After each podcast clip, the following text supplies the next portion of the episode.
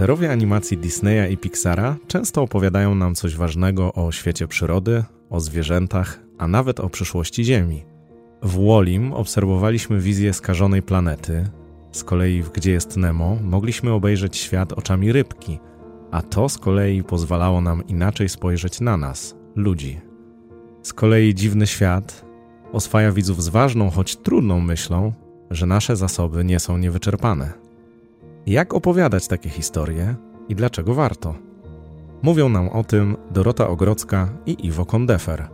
Oboje są zarówno twórcami, jak i ekologicznie świadomymi mieszkańcami planety Ziemia. Zapraszam serdecznie, Kamil Bałuk.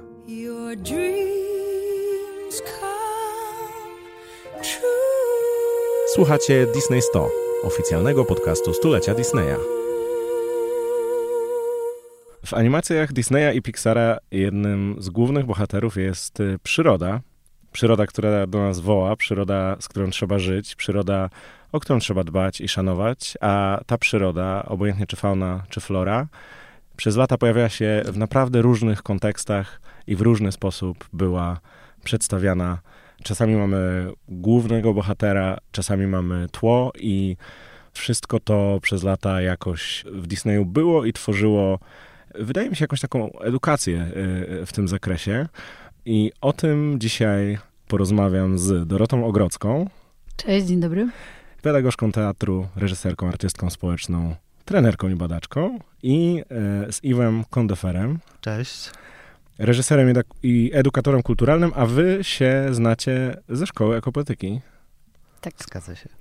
Czyli będziemy mieć y, taką perspektywę troszeczkę z zewnątrz, ale też chyba z wewnątrz, bo y, kurczę, y, i oglądając, i potem oglądając z dziećmi, i analizując, jesteśmy i odbiorcami, i czasami jakimiś teoretykami, teoretyczkami, ale jednak gdzieś tam mamy w sercu te wątki.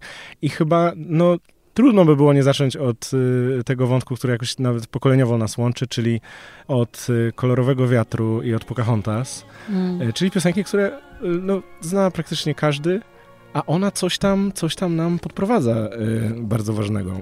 Właśnie, właśnie w piosence śpiewanej przez Edytę Górniak mamy te zalążki tej właśnie refleksji, czyli że jesteśmy z tą przyrodą w jakiejś relacji i że jeśli tego nie rozumiemy, to nie zrozumiemy, jak w ogóle żyć w tym świecie. Ulewa jest mą siostrą, strumień bratem, a każde z żywych stworzeń to mój druh. Jesteśmy połączonym z sobą światem, a natura ten krąg życia wprawia w ruch.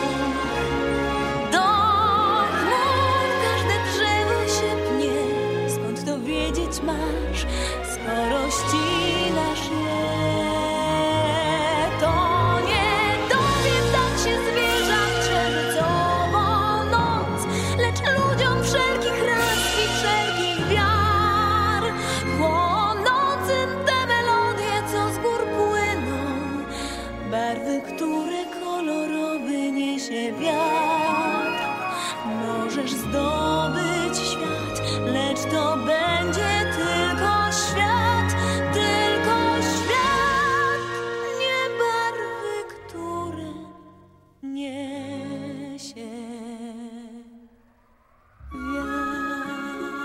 Kolorowy wiatr w was y, mm. rezonuje? No ja śpiewam tę piosenkę bardzo często e, z moją córką już teraz, ale jest to taka, taki hymn e, siostrzeński też między mną i moimi przyjaciółkami. Ale też e, ostatnio słuchając tej piosenki i nucąc ją, coraz częściej też odkrywam w niej takie źródło swojej wrażliwości, jeśli chodzi o naturę. I myślę, że ona jest takim hymnem, czy właściwie takim postulatem tego, jak można właśnie porzucić e, podejście takie protekcjonalne wobec natury, podejście zdobywcze, podejście eksploatujące i jak e, można czerpać z jej mądrości, z natury, zanurzyć się e, w nią i wsłuchiwać. Właśnie, bo jest u, ulewa jest mą siostrą, strumień bratem, a każde z żywych stworzeń to mój druh. Jesteśmy połączonym z sobą światem, a natura ten krąg życia wprawia w ruch. I że trzeba tego rysia zrozumieć, i trzeba tego wilka zrozumieć. I w zasadzie to już jest jakiś rodzaj refleksji, od której można zacząć. A ta Pocahontas, jak wygląda przedstawienie tej bohaterki, silnej, interesującej, właśnie w tym kontekście. Dla mnie Pocahontas jest y, w ogóle na różne sposoby jakoś y, postacią wyjątkową, bo ona wyłamuje się oczywiście z tego, co wolno w jej społeczności, jednak wychodzi naprzeciw y, tym innym obcym, ale też ma szczególną... Obcym ludziom wtedy. To oczywiście, tak. tak. No w ogóle zresztą te dwie postaci, właśnie jej i Johna Smitha, który też okazuje się e, jednak otwarty na innych, obcych. E, oni po prostu są takim symbolicznym spotkaniem tych dwóch społeczności, ale ona, e, to spotkanie właśnie dokonuje się pod e, szczególnym drzewem, pod wierzbą. Babcia wierzba. Tak, dla mnie też to, co chyba w postaci Pocahontas jest szczególnie cenne, to to, że ona nie jest... Mm, w takim czystym sensie bohaterką, czyli nie ma jakiejś misji do zrealizowania, zdobycia. Ona jest postacią, która buduje społeczność, która buduje społeczność i tych obcych kolonistów, i e, swojej społeczności, ale też buduje wspólnotę ludzko-zwierzęcą. I ta perspektywa jest jakoś niezwykle dla mnie cenna i inspirująca. Mm, I robi to bardzo organicznie, bo ja uwielbiam patrzeć na te sceny, w których ona e, po prostu zanurza się i w tą ulewę, i w strumień, i robi to e, w takim dialogu e, z nimi, z tymi elementami świata ożywionego i nieożywionego. I jest jakimś takim tańcem, zaprasza do tańca wszystkie te stworzenia. No i właściwie wierzba, babcia wierzba, to jest taka no niesamowita postać, czy właściwie to jest niezwykła relacja, z której Pocahontas czerpie siłę, mądrość, ukojenie.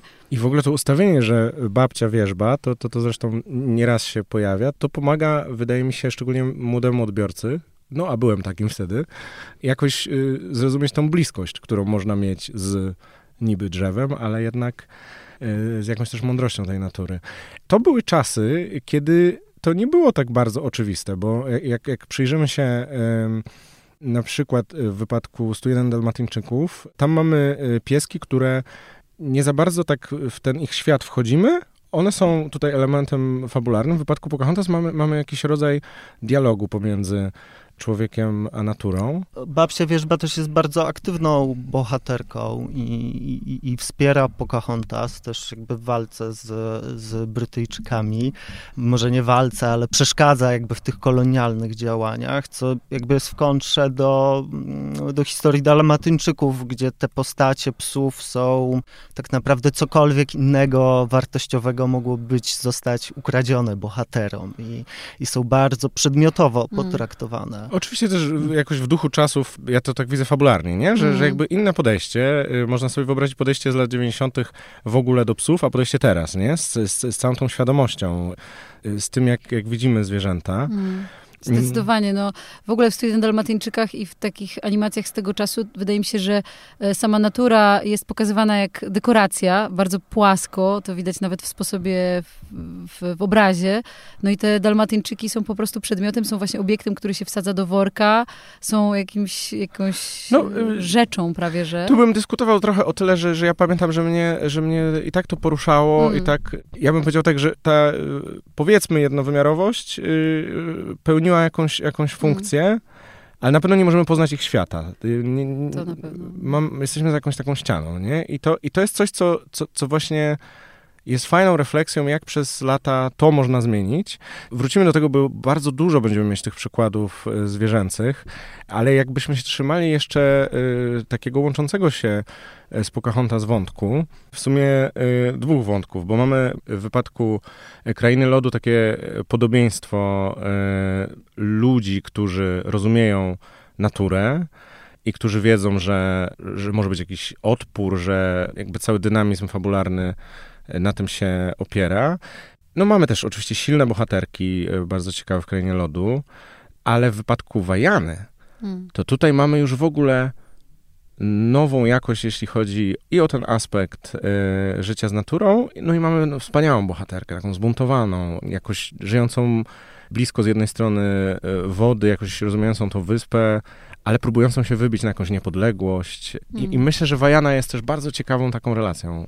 Mm, Tak, mi się bardzo podoba też to, co powiedział Iwo o tym, że to słowo bohaterka w ogóle nie do końca pasuje do tych postaci, bo one są w jakimś sensie właśnie inne niż takie centralne figury e, właśnie, nie wiem, męskich bohaterów czy e, wojowników. E, Są oczywiście wspaniałe, dzielne, poznajemy ich świat, ale są właśnie pokazane w relacji i często właśnie w relacji nie tylko z ludźmi, tylko z całym światem wokół i to jest w nich, myślę, takie pociągające, że one nam pokazują poprzez siebie cały stosunek do świata i bycie w tym świecie, także na przykład właśnie oceanicznym, wyspowym, drzewnym, roślinnym. To, co też jest super ciekawe w kontekście Wajany i tego, co- o czym Dorota mówi, że Wajana w trakcie akcji wręcz dosłownie naucza półboga, taką Małego, centralną e, męską postać, że nie trzeba zdobywać, nie trzeba zwyciężać i że można dążyć do jakiejś harmonii e, z światem, z rzeczywistością i, i z naturą.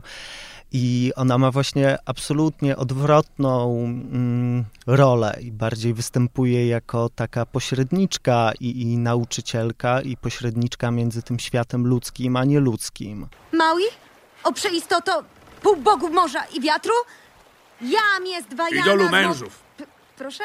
No mówi się mały, o przeistoto, półbogu morza i wiatru, idolu mężów. Ale spokojnie, jeszcze raz. Od mały, no już. A więc... Ja A, jest... chwilka, sorry, sorry. Jeszcze niewiasty. Mężów oraz niewiast. Tudzież również, nie, że tych tak, a tych nie, wiesz. Mały to idol całej ludzkości. No, jazda. Co? Nie, chodzi mi tylko... A, jasno, oczywiście, pewnie, tak, tak, tak. Mały zawsze znajdzie czas dla fanów. Autograf wykonany drogiem. To uczta dla oczu. A? Spokojnie, to normalne. Wzruszenie odbiera ci mowę. Słuchaj, nie jestem twoją fanką i nie chodzi mi o jakieś bazgroły na wiośle. Chodzi o to, że ukradłeś serce Tefiti. Więc teraz masz wleźć do łodzi, przepłynąć przez ocean i odłożyć je na miejsce. I to jest też ciekawe, bo ona przecież jest przywódczynią, ma być przywódczynią plemienia i ona w jakimś sensie wyznacza nowy sposób e, rządzenia, czy właściwie przewodzenia. E, W ostatniej finałowej scenie, nie wiem, czy to będzie spoiler, ale trudno. Oj, kto nie oglądał? Ona kładzie na e, stosie, który symbolizuje kolejne pokolenia przywódców, kładzie nie kamień, ale muszlę, Mm. która jest takim no, żeńskim symbolem, ale też wyłowionym z oceanu. Jest czymś, co dał jej ocean. Jest jakiś, dla mnie to jest taki symbol e, zmiany paradygmatu, zmiany porządku, że właśnie to przewodzenie będzie teraz e, mm, jakoś w takim duchu pewnej łagodności, wsłuchania w naturę. No i oczywiście to ona e, zwraca serce tej postaci, która no, symbolizuje w jakimś sensie właśnie porządek natury.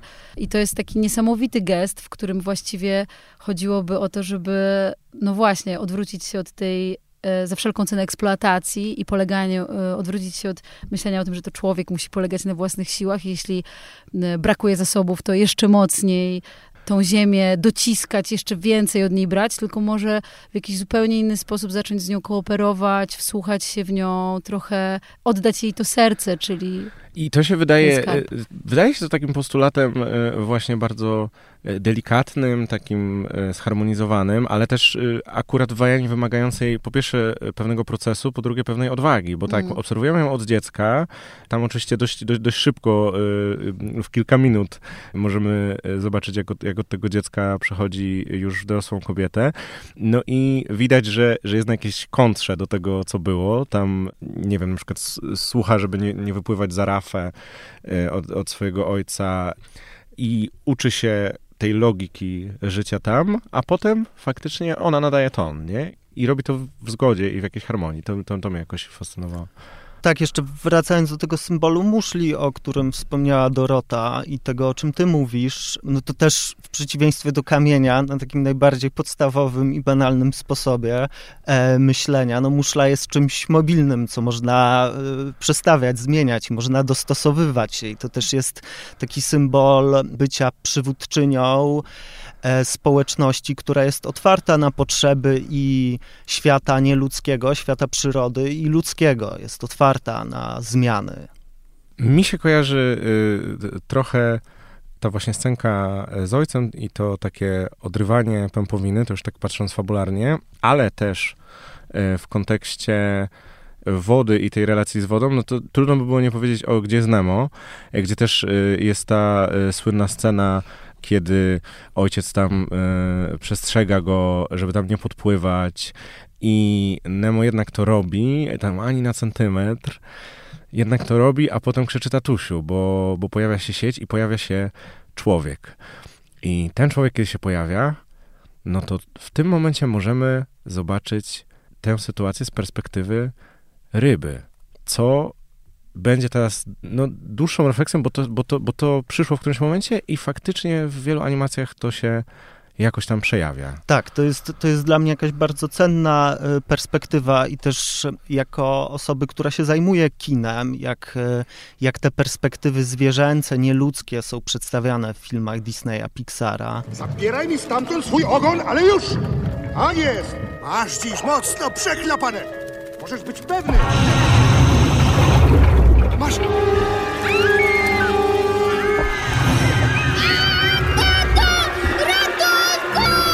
Płynę, synu!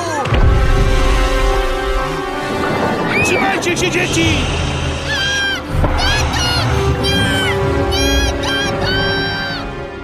Mówiąc o tej scenie, o której powiedziałeś, no ten człowiek jest przedstawiony jako obcy, jako jakaś postać rodem z filmów science fiction, najeźdźca z kosmosu widzimy go tak naprawdę tylko w jakimś wąskim fragmencie, ponieważ to ujęcie, ten kadr, poprzez który obserwujemy i Nemo, i człowieka jest dostosowany do wielkości Nemo. Tak więc widzimy tylko kawałek hełmu e, płetwonurka i ten człowiek jest dziwny, Sta obcy, statyczny, taki, statyczny, taki, yy... niebezpieczny, groźny.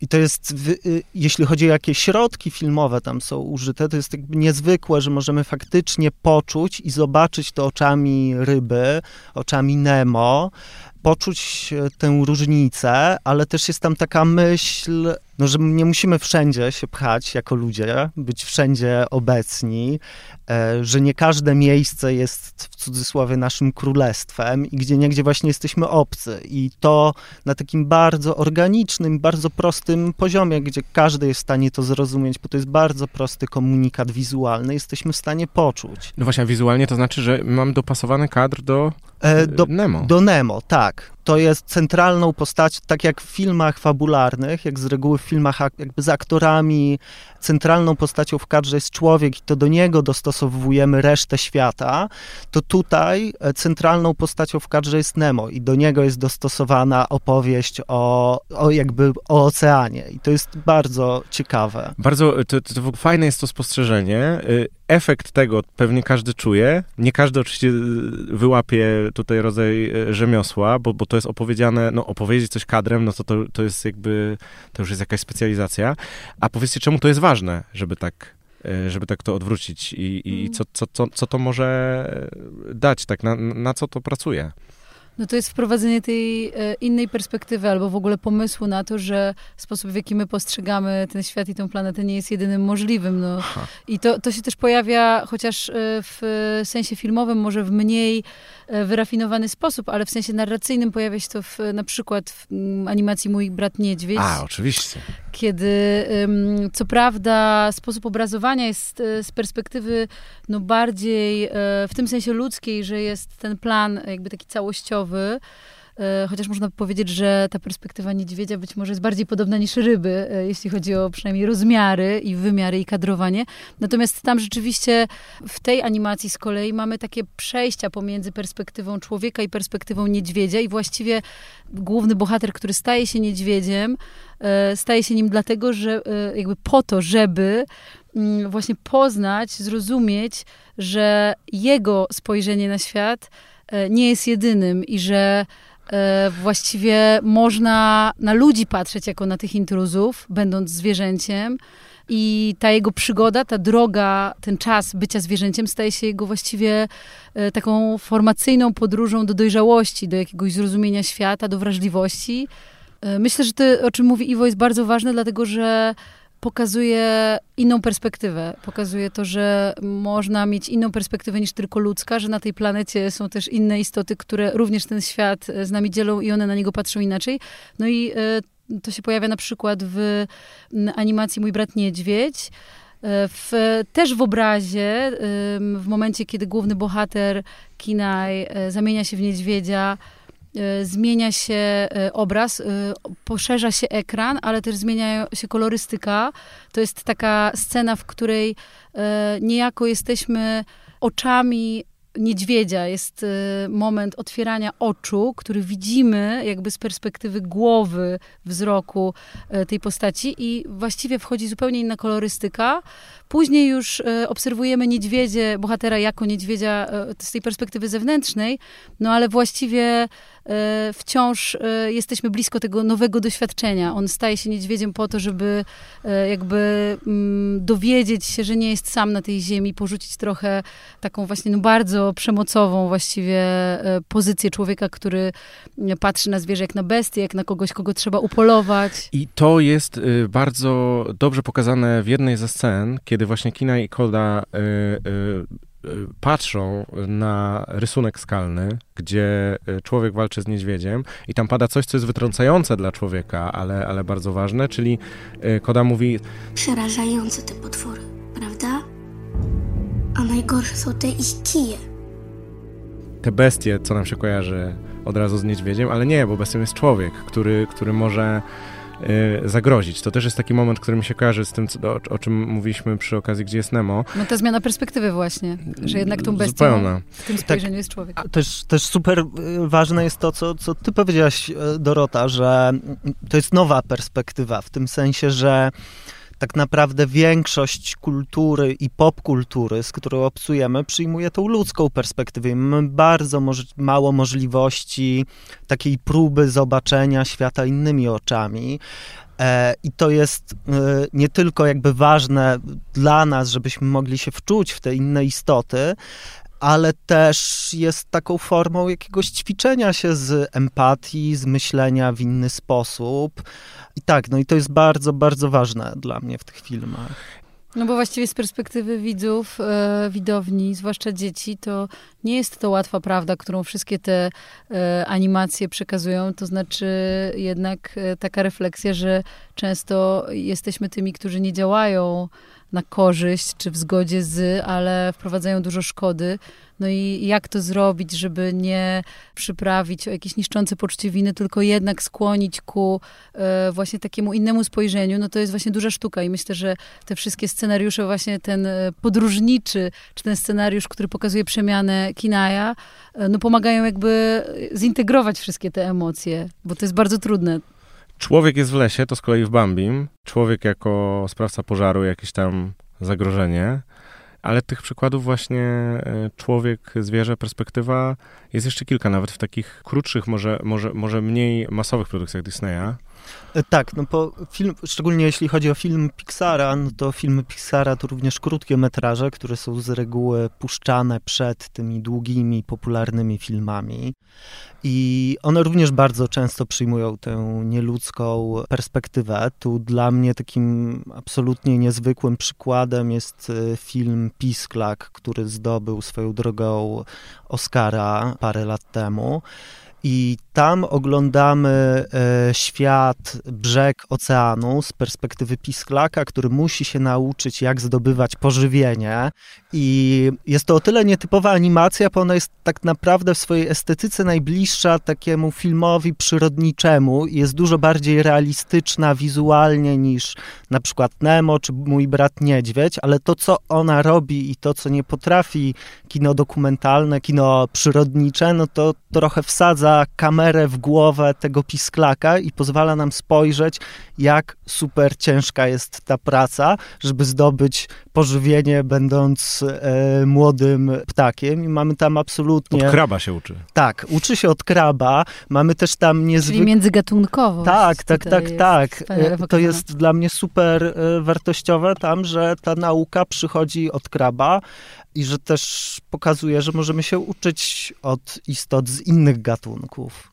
A drugą, e, drugą taką animacją, która mi przychodzi do głowy, to jest film Lawa, który za to przyjmuje taką bardzo długą perspektywę, bo opowiada historię dwóch e, miłości dwóch wulkanów, która się dzieje na przestrzeni milionów lat. Tak więc to jest też jakby zupełnie niedostępna dla nas perspektywa czasowa. Ale to już w ogóle, to, to mi się akurat, mi, mi trudno to jakoś y, złożyć w całość, a, a wy jako, że jesteście bardziej specjalistami w tej działce.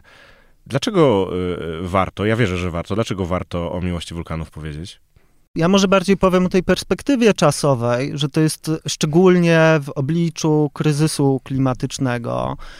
To jest bardzo ważne, żebyśmy przekraczali tą jednostkową perspektywę czasową, czasu naszego życia, żebyśmy mogli się skupić to na tym, jakie efekty nasza działalność przyniesie innym istotom, ale też innym pokoleniom jaki to będzie miało wpływ na przyszłość. I ta taka wielka perspektywa czasowa daje nam możliwość innego spojrzenia na naszą działalność, na nasze bycie w świecie.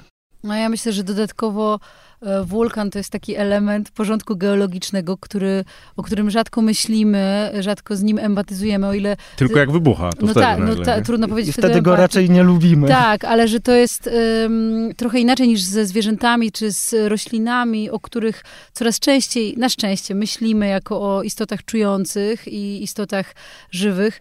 E, wulkan myślę, że jest e, no właśnie jakimś niedostępnym, często niebezpiecznym elementem tego świata geologicznego, geologicznego, też elementem planety i pokazanie go przez perspektywę y, miłości, czy przez pryzmat miłości, myślę, że może nas też zbliżyć do takiego myślenia w ogóle o planecie, jako o, o Ziemi też, po prostu e, o tym, co ziemskie, co planetarne, co kamienne, e, jako o czymś, co przenosi naszą historię jako gatunku, co w jakimś stopniu koegzystuje, czy jest z nami na tej planecie, czemu też należy się szacunek, co ma swoje miejsce i swoje zadania, właśnie e, w tym planie ziemskim. No i jeśli e, mówimy o takiej metaforze miłości wulkanów, no to dużo łatwiej jest nam się, tak myślę, utożsamić, czy w ogóle pomyśleć o wulkanie, skoro mm, jesteśmy przez film zachęcani do tego, żeby e, no, wyobrazić sobie jego miłość, jego jakieś emocje. To jest oczywiście pewien rodzaj metafory, ale też myślę, że super ćwiczenie z wyobraźni, to co Iwo też powiedziałeś, że uczymy się wtedy empatii nie tylko do tych miłych zwierząt, czy bliskich roślin, ale też do każdego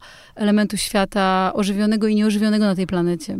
Jeśli to jest jeszcze start życia, że tak powiem, czy się ogląda to dziecko, to w zasadzie wydaje mi się, a mam, a mam, mam też czteroletnią córkę, tam z młodszym synem to nie, nie, za bardzo jeszcze tak oglądamy e, takie rzeczy, ale wydaje mi się, że to jest metafora, która, e, my możemy omawiać jako metaforę, ale dla mm. dziecka to jest jakiś rodzaj mapy na początku świata, że, że to tak jest, nie? I mo mhm. być może to też jakoś zostaje we wrażliwości, nawet mhm. jeśli potem się zmienia język. Y, no ciekawe, ja jako dorosły, dla mnie, dla, ja mam jakąś taką trudność z tymi wulkanami, to znaczy ja w dorosły sposób mogę tą, tą, tą swoją refleksję i troskę oddać, ale kurczę, gdybym jako dziecko zobaczył, to kto wie, może, może to w ogóle by nie było dla mnie dziwne jako zabieg, nie? Czy jakieś niecodzienne. No. Tak, no też wydaje mi się mm, ciekawe to, o czym ty powiedziałeś, o tym mapowaniu, że to jest z jednej strony w tym filmie lawa o wulkanach, ale to w ogóle jeszcze wracając, mm, wracając na chwilę do Nemo, ten świat oceaniczny, świat podmorski, tam nie, nie jest tak naprawdę cukierkowo pokazane. Tam się dzieją też z naszej perspektywy no, bardzo straszne rzeczy. Ojciec Nemo traci praktycznie całą rodzinę e, na początku filmu. Tak więc ten świat oceaniczny jest pokazany bardzo, e, bardzo uczciwie, że dzieją się też takie rzeczy i to też jest jakiś element porządku tej rzeczywistości. Dzisiejszy poziom refleksji w dobie katastrofy klimatycznej wymaga właśnie tego, o czym, o czym między innymi Iwo mówiłeś, e, tego myślenia makro, ale też ten świat się cały czas zmienia. Ja miałem taką myśl, e, może dziką, może, może się nie zgodzicie, ale że e, sprzed już dobrych kilku lat animacja o Wally być może z kolei przygotowywała nas, tam jest mocny wątek właśnie taki tej planety, ale przygotowywała nas też na kontakt y, ze sztuczną inteligencją, która w ostatnich miesiącach to, to, to w ogóle się urzeczywistnia przy tym, co się dzieje. I tam mamy początek, który jest bardzo w ogóle taki skromny, tam jest mało dialogów i musimy się znowu wczuć w to, jak wygląda ten świat i kogo my w ogóle śledzimy i to też jest zupełnie nie ludzka perspektywa. Nazwa? Wa... Wally. Wally. Wally. Ewa.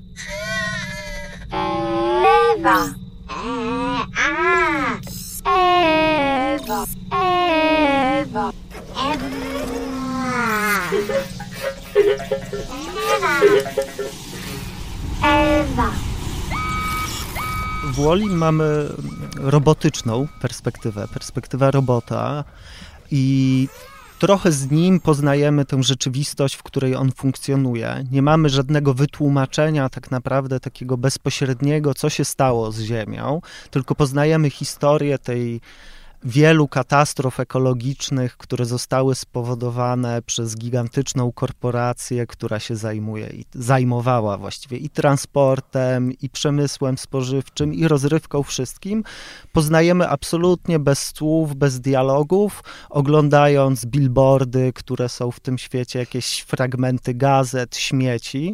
I taki sposób opowiadania, bardzo filmowy, bo to jest opowiadanie tylko i wyłącznie obrazem, tak naprawdę daje nam taką możliwość, że my lepiej się zakotwiczamy w tej rzeczywistości, bardziej potrafimy ją odnieść do tego, co dzisiaj i bardziej wsiąkamy w nią. I to wydaje mi się niezwykle ważne, bo mam poczucie, że ten film tak naprawdę dużo bardziej we mnie rezonuje dziś niż te 16 lat temu, pod tym względem, że świat z Woliego może być w tym przypadku metaforą świata dotkniętego katastrofą klimatyczną. No właśnie, bo to było jakieś zapowiedź, a teraz w sumie to się ogląda jak to, co już mm. wiemy, nie? Tak. A co nam to mówi o Ziemi? Bo tam jest i wątek rośliny, tam, która ratuje, czy jest prusak. Wally, y, y, bardzo mnie ciekawi, po 16 latach co nowego zrozumiałeś? Po 16 latach wydaje mi się, że to jest bardziej tak jak mówiłem, metafora katastrofy klimatycznej niż zaśmiecenia tylko i wyłącznie Ziemi, gdzie można było te 16 lat temu tak to czytać. I też jest metaforą tego, jak my podchodzimy do katastrofy klimatycznej, czyli że trochę naiwnie liczymy na jakiś taki ratunek w ostatniej chwili i że ten ratunek załatwią nam wielkie firmy, które swoją drogą są odpowiedzialne za zniszczenie tej ziemi, czyli oddajemy trochę koło ratunkowe, rzuca nam te instytucje, które zrobiły nam e, e, jakby tę sytuację, w której się znaleźliśmy. I to wydaje mi się, że jest bardzo cenne i bardzo w przystępny sposób w Wolim opowiedziane. Tak naprawdę taka bardzo trudna i, i, i, głęboka refleksja na temat naszych relacji politycznych i gospodarczych i ekonomicznych. A jeśli chodzi o Prusaka, który jest swoją drogą moim ukochanym bohaterem w Wolim, to też jest trochę taka opowieść o tym, co się już tu pojawiało, że w czasach kryzysów ekologicznych musimy dbać i opiekować się nie tylko o te piękne, urocze zwierzątka, kotki, pieski i tak dalej, i tak ale też o zwierzęta, rośliny, które nie są dla nas estetyczne, miłe, ładne i urocze. I to w Wolim jest jakoś tak super radykalnie przedstawione, bo chyba nie ma bardziej nieprzyjemnego owada od Prusaka, z którym Woli się zaprzyjaźnia. Ten konflikt pokoleń y, bardzo jasno jest taką osią fabularną, czy nawet w ogóle różnice w podejściu do natury. W wypadku animacji Dziwny Świat, no bo tam mamy trzy pokolenia: dziadka, ojca i y, syna. I e, bardzo trafne to jest e, w zasadzie, jak tak sobie pokoleniowo pomyśleć. E, jest to świetna obserwacja, że mamy dziadka, który chciałby pokonać przyrodę, mamy ojca, który chciałby bardziej zrobić z niej użytek, wykorzystać. Zawłaszczyć. Zawłaszczyć i mamy Floriana, który jest już po stronie tego, żeby chronić. Jesteście gotowi? zmierzyć się z demonicznym pająkiem? Zabić! E, e, chodzi o to, żeby właśnie nie zabijać. Wiem, że korci, bo demoniczny brzmi groźnie. A jak? Taki to by nam pożarł plony na stówę. Na stówę to on by ci matkę zeżarł. Bo generalnie to w tej grze chodzi o to, żeby wszyscy żyli ze sobą w zgodzie i szczęśliwie. Rzucam w twojego pająka brukiem! A ja dobijam go z mojej nowej kuszy. Mm, dobra, brawo, nie żyje. I co? Zabiliście go. Wreszcie zaczyna mi się to podobać. Okej, Cyk. górą? Da inaczej. Nie, nie pięść. Tak? Otwórz. Ojej, co ja tu widzę? Bo tak się składa, że demoniczny pająk chronił was przed szarańczą, która was właśnie zaatakowała z nienacka. Gratuluję! Pozamiatane! Zgadzam się z kolegą niebieskim po prawej. Że co? Ale jak to? Ten demoniczny wcale nie był zły? 80 raz powtarzam, tu nie ma złych, okej? Nie chodzi o to, żeby wszystko zniszczyć, podbić i rozwalić kogo się da. Mamy tu razem zbudować sprawnie działającą cywilizację, gdzie wszyscy będą mogli żyć w zgodzie. Aha, aha. Aha. Tak, to ja nie łapię tej gry. Ja też nie. Nie no.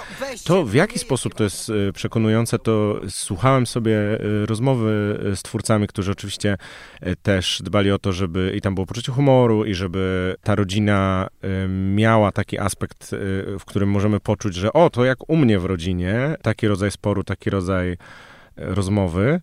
Y, Jest też y, tam pies w polskiej wersji, on się nazywa Typhoon.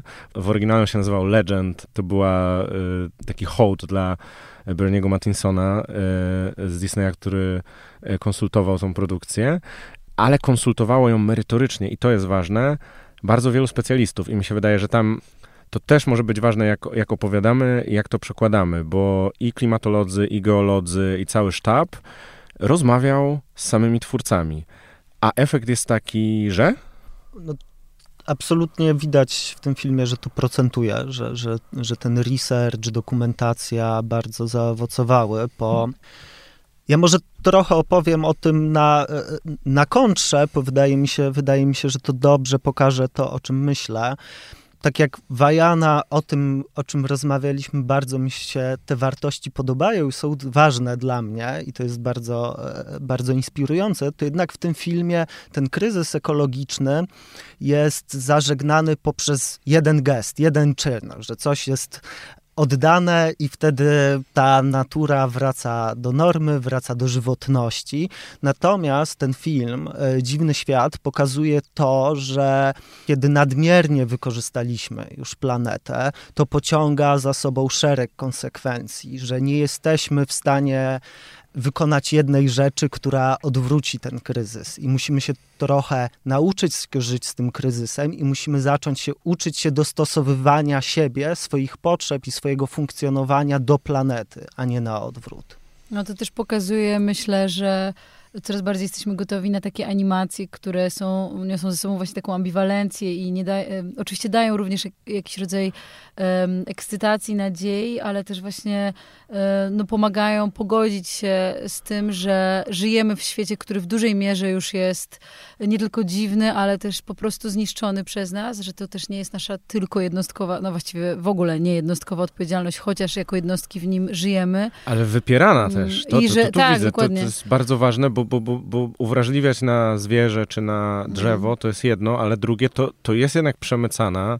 Tutaj nie, nie chciałbym za bardzo, bo, bo mam, mamy do czynienia jednak z, z czymś, co ma też walor jakiś rozrywkowy, ale kurczę, edukacyjny, spory, że to jest ten świat, nie? Że musimy się przyzwyczaić do tego, że właśnie tak jest i będzie. Nie, no myślę, że w ogóle e, w kontekście tematu, o którym rozmawiamy, to taka wartość związana z oswajaniem właśnie bardzo różnych emocji i godzeniem się z tym, że wiele rzeczy jest nieodwracalnych albo nie jest prosto rozwiązywalnych, wymaga bardzo dużego kosztu, na przykład. Nawet y, w samej y, Wajanie, chociaż zgadzam się z tym, że tutaj ten gest jest jakby bardzo symboliczny, no ale koszt, jaki ona musi ponieść, y, żeby w ogóle jakkolwiek móc zbliżyć się do właśnie do natury, do tego, co ona potrzebuje, jest bardzo duży i to jest też taka myśl, która myślę we wszystkich tych animacjach jest, że to nie są bezkosztowe gesty, tu nie chodzi o greenwashing, mówiąc już językiem bardziej e, współczesnym, tylko e, że każdy rodzaj zbliżenia się do tego, co dobrego możemy jeszcze zrobić dla planety, wymaga wielkiego kosztu i często rezygnacji tak naprawdę. A na pewno odwagi też i długofalowych działań. Na koniec, który poziom najbardziej się dla was dobrze czyta i może jest najważniejszy, tak na przyszłość jakby sobie wymarzyć w animacjach? Właśnie refleksja ta dotycząca długofalowych skutków, y, przybliżanie naszych braci mniejszych zwierzęcych, a może właśnie człowiek, a natura i pogodzenie się z tym, że, y, że z naturą trzeba jakoś współistnieć.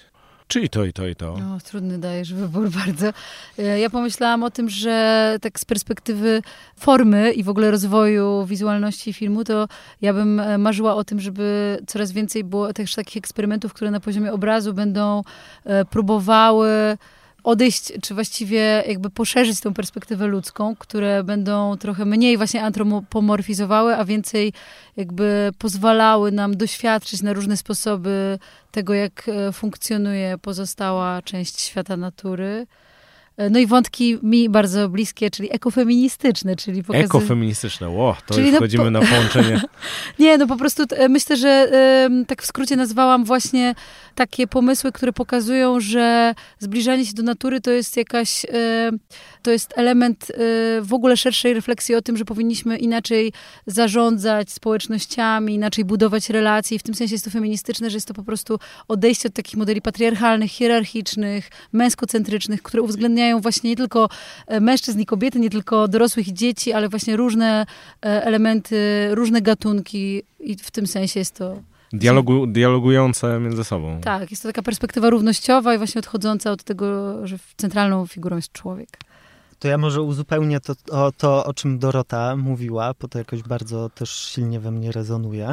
To mam poczucie, że to, co jest dla mnie ważne, to jest jakaś zmiana też w formie tego, jak opowiadamy tę historię, w samej narracji. To, o czym mówiliśmy na przykładzie Pocahontas trochę, że już według mnie w dzisiejszych czasach nie potrzebujemy bohaterów, bohaterek, którzy przybywają i uczą nas, jak żyć i że w ogóle taki wielki bohater, mędrca jest taką strasznie dziaderską dzisiaj figurą dla mnie i że bardziej potrzebujemy opowieści, które pokazują nam, że ta przygoda, podróż ma nie uczyć nas, jak mamy nauczać, tylko ma uczyć nas współpracy i tej współpracy niezależnie od płci, orientacji, ale też pół- współpracy międzygatunkowej ze zwierzętami, roślinami i innymi bytami. Jednym słowem chcemy ekopoetyki więcej w animacjach. Super. E, Postulat, postulat warty rozważenia. Z tego właśnie, co widać w ostatnich latach, to e, akurat w Disneyu dość duża jest taka refleksja, żeby specjaliści Mm. e, też coś wnosili. No oczywiście trzeba to atrakcyjnie opowiedzieć i kiedy to się udaje, no to, to łączy się przyjemne z pożytecznym. Wielkie dzięki. Dorota Ogrodzka Dzięki. i Iwo Kondefer. Dzięki. Bardzo mi było miło z wami o tym porozmawiać. Nam też. Dzięki za dziś. Do usłyszenia za tydzień. Kamil Bałuk.